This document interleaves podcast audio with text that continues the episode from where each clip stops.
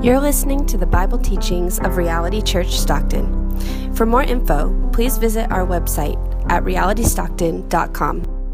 Our reading this morning is Psalms one twenty-three. Psalm one twenty-three. To you I lift my eyes, O you who are enthroned in the heavens. Behold, as the eyes of the servants. Look to the hand of the master, as the eyes of the maidservant to the hand of her mistress. So our eyes look to the Lord, our Lord, till he has mercy upon us. Have mercy upon us, O Lord. Have mercy upon us. For we have had more than enough of contempt. Our soul has had more than enough of the scorn of those who are at ease, of the contempt of the proud. This is the word of the Lord. Thanks be to God. Amen. You can be seated if you're still standing. Uh, Psalm one twenty-three, as we just heard it read by our brother Adam, is a short and it's a simple, yet it's a really beautiful poem. It's a poem about the place where the follower of God runs when he or she finds themselves in the clutches of contempt and scorn, or in a deep place of suffering. Aspergian said this of this psalm: the eyes are now looking above the hills and above Jehovah's footstool on earth to his throne in the heavens. Let us know it as the psalm of the eyes. Old authors call it oculus sparrans, which just sounds like something from Harry Potter, or the eye of hope. The eye of hope. It is in the moments of suffering in our lives that we begin to understand where our eyes turn to for hope. And perhaps twenty twenty has given us too many moments to test this spiritual and emotional reflex in our lives. Where or to what have we turned in moments of crisis this year for hope? This is the question we're going to ponder this morning together, while I believe we will glory together in the end in how God provides a beautiful answer to us in this psalm. And we're going to walk through this psalm in just four simple steps. First, we're going to talk about the opposition, then the king, the servant, and the help. So in point one, in the opposition, we're going to talk in from verses three and four, this description of those that are coming against the psalm, those that would seek to sort of tear the psalmist and his friends down. Second, we're going to talk about the king in verses one and two. The eye, to, the, the eye of the psalmist and his friends, where is it going to as the psalmist looks for hope in his suffering? Third, we'll look at the servant in verse two, a description of a devoted servant of God. What does that look like in our lives? And then last, we'll look at the help in verses two and three, what the servants ask of their king, what we too ask of our God and king. So first, the opposition. First, what is sort of the reason the psalmist is penning this psalm? What is sort of the, the, the pressure that he is feeling that drives him to write this poem? Because there's a real sense of urgency when you read this psalm. There's a real sense that the psalmist is under pressure and desiring for something to change. And this urgency is sparked by the very real and present opposition he and his people are facing. In verses three and four, it says this: have mercy upon us, O Lord. Have mercy upon us, for we have had more than enough of contempt. Our soul has had more than enough of the scorn of those who are at ease, of the contempt of the proud. Now, I love the honesty of the Psalms, and I'm sure you too as well. I think that that's why it's such a popular place to land in the scriptures. The psalmist here just literally tells God, we've had enough. You know, it's like when your parents say, like, right, I've had it up to here. Right? This is what the psalmist is literally saying to God. I've had it up to here with this contempt and with this scorn that he is experiencing from those that are around him. But what's going on here In our passage this morning, there seems to be two groups of people. There are those that are calling out for mercy and those that are hurling contempt and scorn at them. There's this group of servants, and then there's this group of the opposition. And how do we understand the opposition here?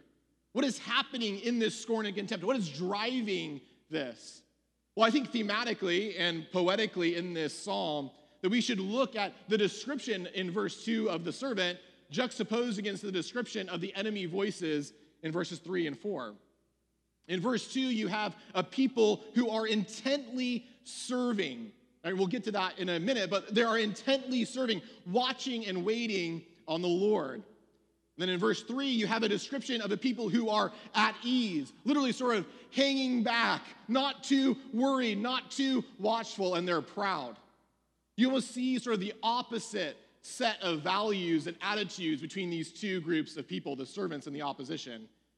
In one verse, you have a people who are humbling themselves in response to a God who is enthroned in heaven and divesting themselves of their own will to watch and wait on the Lord.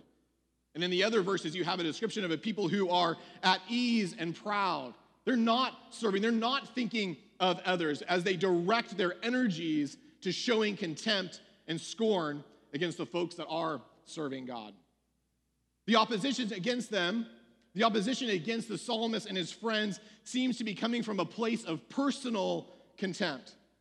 Contempt is a word that carries with it not just a sense of disregard or apathy, but personal dishonor and to despise someone. It's a personal word with personal implications, and they don't like them for who they are.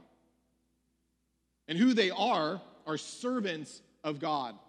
So in effect, the opposition they are facing is because they have chosen to follow God. The psalmist and his friends describe themselves as servants of God, as a people who are dedicated not to themselves, but to the God of heaven. And to those around them, they seem foreign, different, right? Perhaps they even seem morally uptight to those that would be around them. And it is at these times of this sort of hatred and contempt being hurled against them that causes them to say, "This is insufferable. I am suffering, and I have had enough."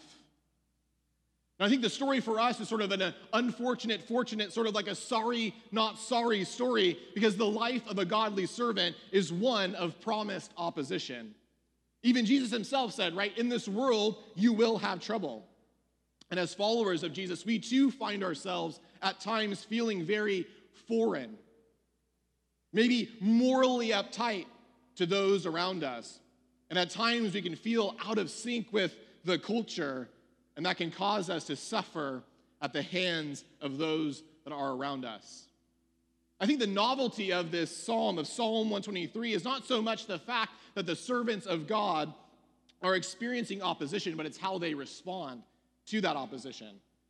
In a very real sense, the facing of opposition in our lives, especially when it is directed, as it appears here, to the very work of God in our lives, is not a badge of dishonor, but it is a badge of honor in our lives. When we are targeted by the enemy, whether in spiritual attack or through the attack of a friend or a coworker or a schoolmate or a professor or a neighbor or a family member, those things hurt. And they're hard. But there is a very real spiritual fruit that results to our credit. Once again, Spurgeon said this of this theme: "Let us bear our share of this evil which still rages under the sun. And let us firmly believe that the contempt of the ungodly shall turn to our honor in the world to come. Even now it serves as a certificate that we are not of the world. For if we were of the world, the world would love us as its own." In this world you will have trouble. But what's the second half of that phrase? "But take heart, for I have overcome the world," Jesus says. And yet, even beyond that, right, this psalm becomes instruction to us in that not only what do we do when this wickedness is hurled against us, but what do we do when we face any sort of suffering of any kind? And twenty twenty has, for most of us, if not all of us, brought trouble and suffering into our lives. What do we do when our suffering becomes insufferable? This is the question that we need to answer coming out of this first point, the opposition. So when we experience similar opposition or trouble, where do we run? I think this is really the focus of the psalm, because this is how the psalmist begins in verse one. To you I lift up my eyes, O you who are enthroned in the heavens. Right, so now we talk, we're going to talk about the king, the king, which is our second point. The psalmist purposefully directs his eyes toward, the God, toward God in this psalm. And it makes sense, right? When we find ourselves in trouble, when our suffering has become insufferable, we want to go to someone who has our back, right? We want to go to someone who can do something about our trouble and our suffering. And for the Christian, that someone is God. That someone is God. That is where we run. But I think a question that we should ask, and I think the a way in which the psalmist develops this theme is, who is this God? Because sometimes we can say the name of, we just say the word God or the name God or the title God, and it just is another word that we use in our daily lives. But this isn't just a God or some God, but it's a very particular God to which the psalmist call, calls. So who is this God? And I think the psalmist is describing his eyes in this poem, turning toward a God who he describes in two very distinct ways, two ways that the psalmist needs to remember about God. In the first, if you put in the first verse, he says, to you I lift up my eyes, O you who are enthroned in the heavens. So the first way in which the psalmist describes God is as the one who is enthroned in the heavens, his position. But secondly, at the, at the last part of verse two, he says, so our eyes look to the Lord our God till he has mercy upon us. The Lord our God is his name. He's specifically naming who the God is that he is talking about or calling out to. So we're going to look at his position and his name similarly. This picture that the psalmist is creating for himself and for us is that God is enthroned in the heavens. And that is a very common picture in the Bible, that we serve a God who is enthroned in the heavens. And positionally, when the Christian recognizes God's position as being enthroned in the heavens, we're recognizing at least two things. He is not like us, right? We are not enthroned in the heavens. And secondly, he is the king. He is on the throne. He is the sovereign one. As much as we hear and love, and we should ponder and meditate on the pictures of God as father, brother, bridegroom, friend, we should not forget that he is also the God who is enthroned in the heavens. These gracious relational pictures that he provides, of, provides us of his love should never take away from our awe and fear of him as other, as transcendent, as holy, as worthy of our praise and worship. We should not forget that Moses had to take off his sandals to be in his presence. We should not forget that only one priest once a year could go into the Holy of Holies to be in the presence of his Shekinah glory. We should not forget that in his presence, priest Joshua, the best that Israel had to offer, that his righteousness was like filthy rags. We should not forget that when we that he, when he came to earth, that kings traveled for miles and miles just to bring him kingly gifts. Our God is in heaven, and he is holy. And what does it mean to be holy? It means to be distinct, set apart. He's not like us, which shouldn't be a source of knee-knocking fear for us, but a source of hope. Right? When we get to this point where our suffering becomes insufferable, we're not looking for another one of us to solve the problem. We're looking for something outside of us, and that is our God.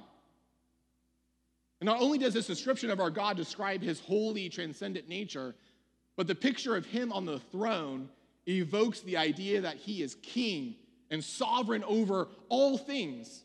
Our God is enthroned in the heavens, He is not enthroned in City Hall. He is not enthroned in Sacramento. He's not enthroned in Washington, D C He is enthroned in the heavens.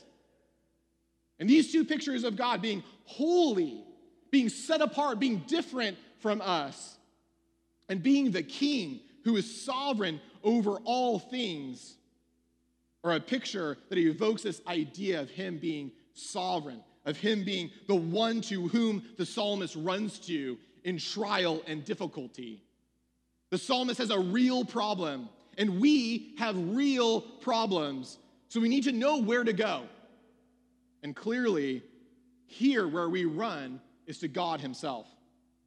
Now, the dating of the psalmist is unknown, but the way in which the psalmist talks about God and talks about his situation reminds me of the exile period when the people of Israel were exiled into Babylon. Jerusalem was in ruins.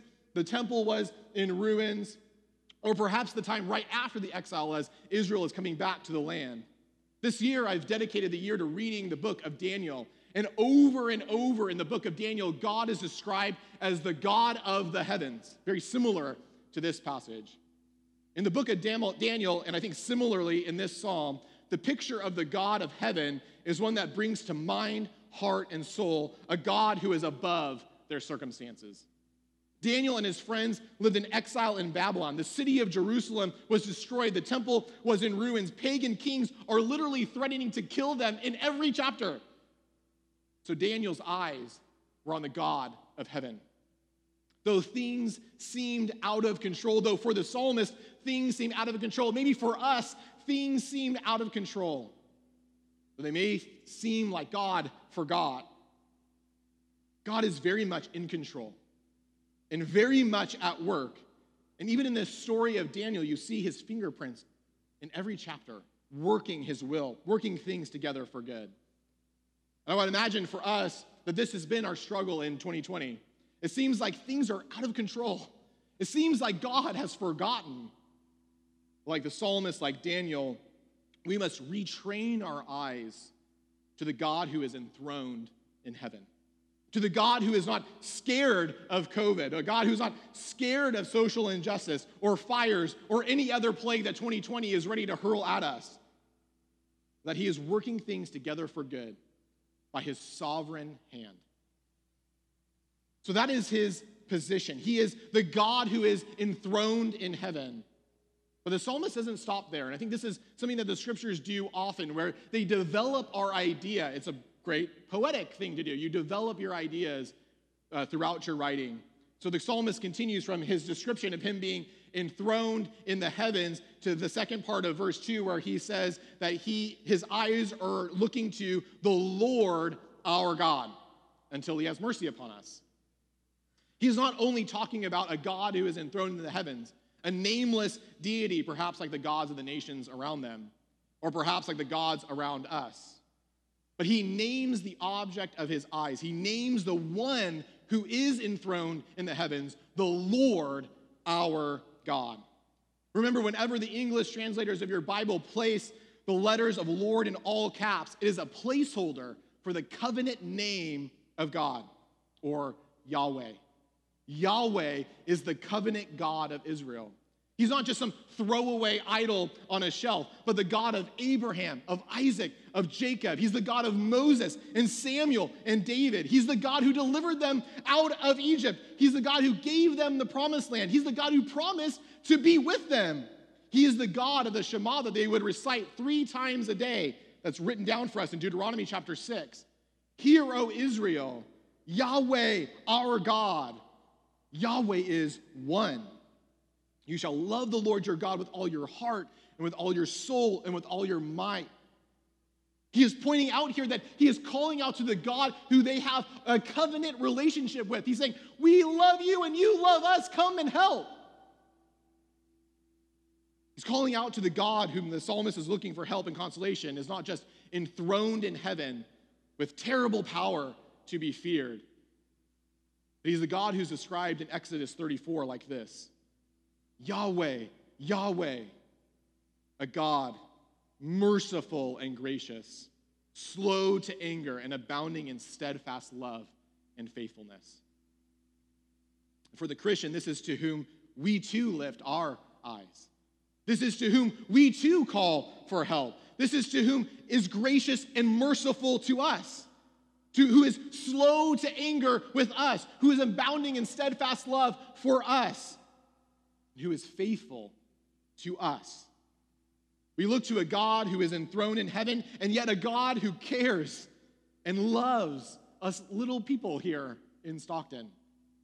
The great big creator God, and yet the God who is leading, directing, and loving us. He is the God who can change things. So it is to this God that the psalmist and we should run. So that's sort of the opposition and the king. And now we come to the servant. As we view the splendor of our God and King, and perhaps come face to face with the reality that we are not him or equal to him, the question we inevitably come to is, well, then who are we? Like, who are we in the story? I think this is a question for Reality Church of Stockton that Pastor Christian has put before us in twenty twenty. Who are we? What is our identity? Now, some would say that vision statements like that died in March, right? Because this is twenty twenty, and everything has been thrown out the window, and we're just trying to survive. But I think the heat and the pain and the sorrow and the tears of twenty twenty have not drowned out the question, who are we? But have made that question so much more potent. Because it is in times like these, it is in times of suffering, it is in times of trouble that who are we is such an important question to settle in our hearts if we have not already. This is the question that Esther had to answer about herself when the people of Israel were being prepared to slaughter. Who was she? This is a question that Shadrach, Meshach, and Abednego had to answer when Nebuchadnezzar said, "Bow down to my idol." Who were they? This is the question that Ruth had to answer when her father-in-law, her brother-in-law, her husband died, and her mother-in-law, who serves this foreign god named Yahweh, is going back to Israel. Who was she? This is the question that Mary had to answer when, as a teenager, an angel told her that she was going to birth the Messiah. Who was she? And this is the question that we have to ask ourselves in twenty twenty. Who are we? This is a question that our psalmist is quick to answer in, verses, in verse two. He says this, "Behold, as the eyes of servants look to the hand of their master, as the eyes of a maidservant to the hand of her mistress, so our eyes look to the Lord our God, till he has mercy upon us." We know from point two, right, that the eyes are on the Lord, but what sort of eyes do we have? Who are we? The psalmist says, as the eyes of the servants, as the eyes of a maidservant look to the hand of their master or to the hand of her mistress, so our eyes look to the Lord our God. An important aspect of our relationship to God is that we are his servants in his kingdom. And you can see how the psalmist in these short verses is developing this picture in our minds, right? He's drawing our minds to this idea that we are a part of a kingdom, a part of the kingdom that has a king, and our place in that kingdom is as a servant. We, if we fill our eyes with all that God is in his enthroned position in heaven, comparative to his position, we are his servants. But what sort of servants are we? I think that's a great question to ask, right? In, the, in John chapter sixteen, as Jesus finishes washing his disciples' feet, he looks at them and he encourages them and he tells them, you need to do this likewise to one another. You need to go and be servants to one another. And this would not have been an unfamiliar call or an unfamiliar theme to them, because Jesus talked a lot about servants in his teaching and in his parables. Excuse me, that was in John chapter thirteen.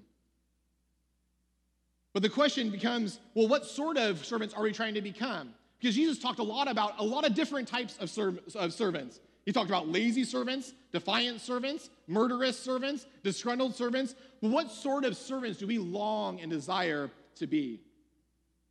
The psalmist gives us this picture in this verse of servants that are trained, focused, attentive to even the slightest movement of the master's hand. In the Mideast culture, there was this idea that some masters didn't command their servants with verbal commands, but would command them with the wave of a hand or a gesture of a hand. So the servant had to watch, had to wait, had to train, couldn't blink to be sure that he didn't miss what the master was doing or what the master wanted. And this is the type of servant that we long to be, one who is in tune with the master's needs, commands, and will. And for us, we need to train our focus on the enthroned God of heaven. We are looking, waiting, watching, anxiously anticipating the movement of his hand. And this requires us to be particularly attentive. It's interesting that the scriptures have a theme throughout them of wakefulness, watchfulness, and sober-mindedness. There's almost this idea and sense throughout the ages that the people of God have a tendency to fall asleep at the wheel, have a tendency to become complacent, have a tendency to forget, to wander, have a tendency to be at ease, like those who are in the opposition in our passage. But it is our goal, it is our desire, it is our aim to be very much the opposite, to be focused, watchful, wakeful, sober servants. Now, our response to these two verses and this whole sort of talk of kingdoms and kings and servants and masters may be to say, well, this kind of seems a little bit oppressive. I'm not sure about those other guys in verses three and four. Maybe it's not the oppressors who are oppressive. Maybe it's this king who's oppressive, right? Where this is twenty twenty. We've been liberated. We're free. And in the answering the question, who are we, we inevitably come face to face with a similar yet different question. Whose are we? You know, the idea or the philosophy or worldview that says that freedom is doing whatever we want is not freedom, right? Because my freedom then infringes on your freedom, and then I enslave you to my freedom because I want, I just want to be free. We're all serving someone or something. And at times, perhaps many times, our masters have competing and irreconcilable differences. And I think deep down in the human experience, we intuitively know this to be true, that we serve something, that there is something beyond just sort of our own agency that is driving our decision-making, that is desire, that is driving our choices, that is desiring what we value, whether that be our bank accounts, whether that be our spouse, whether that be our kids, our jobs, our schools, our vices. Something is controlling our movements and decisions. So the question is not, are you serving something? The question is, have you chosen the right master? Eugene Peterson, a pastor and author, says this: the Christian is a person who recognizes that our real problem is not in achieving freedom, but in learning service under a better master. The Christian realizes that every relationship that excludes God becomes oppressive. Recognizing and realizing that, we urgently want to live under the mastery of God. It is our desire as Christians to be mastered by God. It is our desire to be in his kingdom as him, as king, and us as servants, and for him to be calling the shots in our lives, because that is what is good for us. Whether it seems intuitive or not in our sort of prevalent worldview around us. And it is this mastery of God that becomes the antidote to our problems. It is giving in to God that becomes the power against the evil that is without and that is also within. Because what is the aim of the enemy here? There is a pull by the contemptuous and the proud to bring our focus down from the heavens and to situate our lives, our vision, our focus on the material. Right? It's things like, why are you serving this God? What has he done for you? But it is the job of the Christian to fight that impulse and to look upward, to train our focus on the sovereign God of heaven. The hurtful and even slanderous remarks of the enemy in our lives are meant to cause us to question our position and place in the kingdom. Right? It's things like, really? Does God really want the best for you? Is it really worth giving up everything that you've given up to follow him? Does it really make sense? Right? And what does that sound like? What does that line of questioning sound like? Well, that sounds like serpent talk from Genesis. The goal of the enemy is to bring our eyes downward upon our circumstances and to cause us to replace our identity in God with a lesser self-controlled identity. So what is it that we are seeking when we are being bombarded with this sort of opposition? Well, we're looking for help. We're looking for the help, which is the final point of the sermon. I said before that the mastery of God is the antidote to our problems. There is this idea in the Bible of being filled. We often pray this over one another, right? Or we pray this to God in our morning time. We say, I want to be filled with the Spirit, right? And we know that that idea is not right, like, you know, you are a quarter filled and you are two-thirds filled, but the idea is that we want to be taken over. We want to be consumed. We want Christ to be living in us and not us living in us. And in this psalm, the psalmist says, I am filled with opposition. Opposition is trying to control me and control my movements and what I do and the, ch- the choices that I make.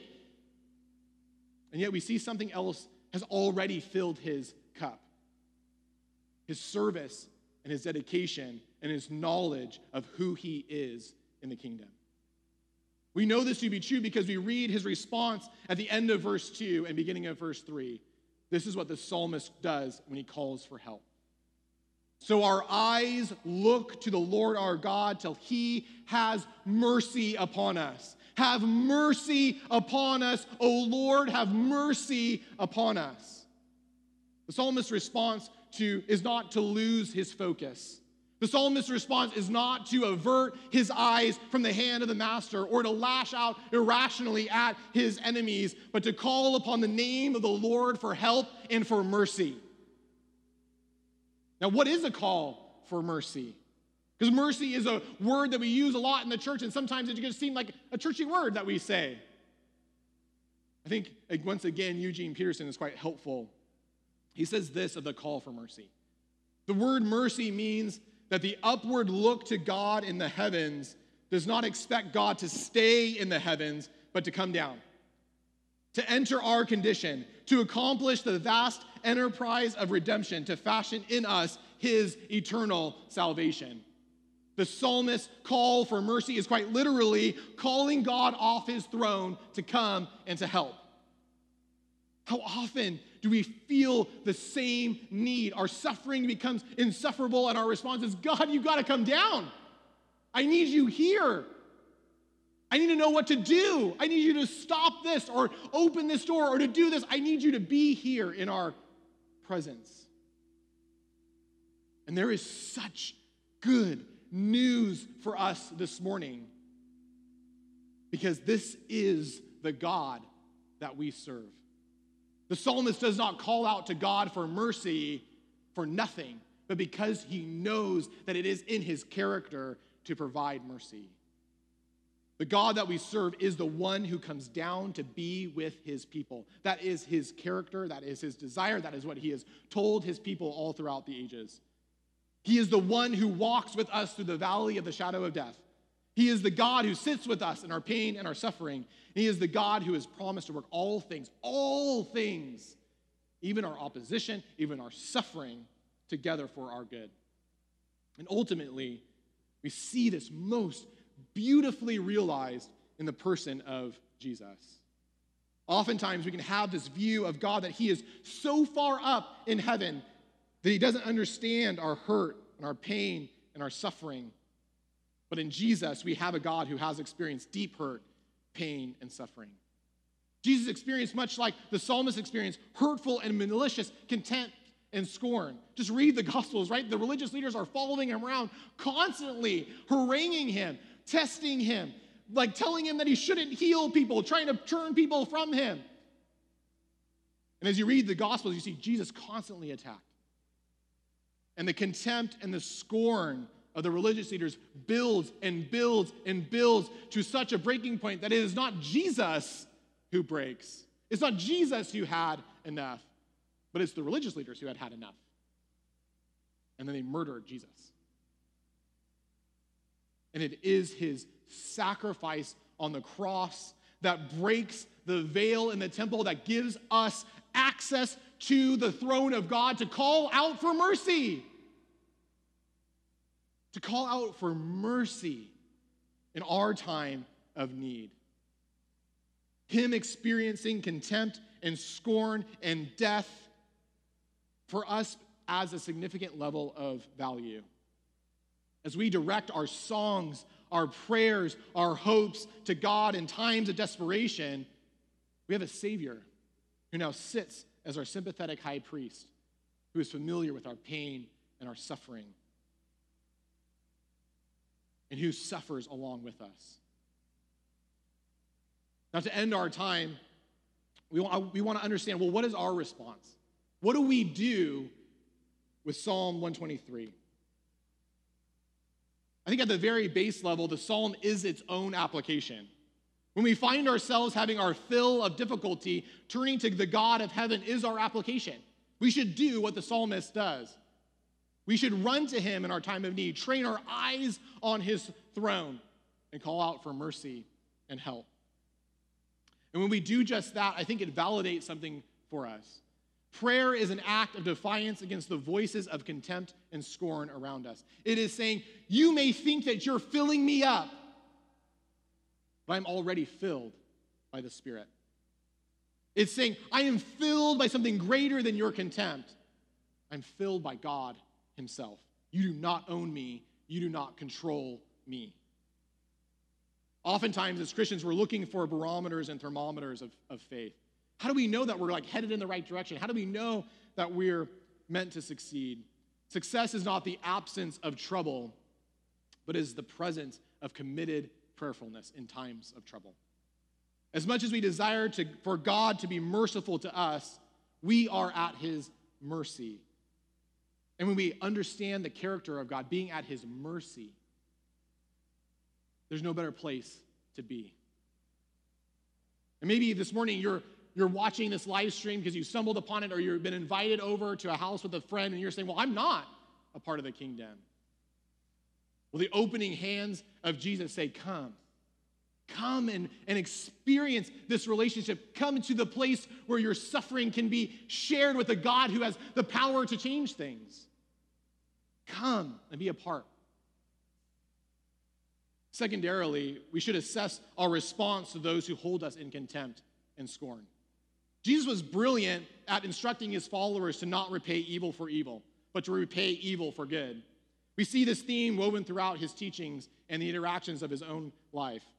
Even as he was being nailed to the cross, right, he's asking for the Father to, to forgive his executioners. It should be our desire as faithful disciples of Jesus to do the same, to follow in his footsteps, to turn contempt to love, pray, bless those who curse you, to turn pride into humility, serve those who hate you. As you call down for mercy from the Father, don't just pray for enough mercy for you, but pray for enough mercy for the one who is opposing you, that one day they would be added to the number of the saints. This morning, we should recognize and realize and ask questions like, well, where are our eyes? Are our eyes on the God who is enthroned in heaven, or have we chosen to serve a lesser master? We should ask questions like, what am I doing with the contempt that is being hurled at me? We should wrestle with those questions together as a community. We should turn our eyes and our focus to the God who provides mercy. Pray with me. Father,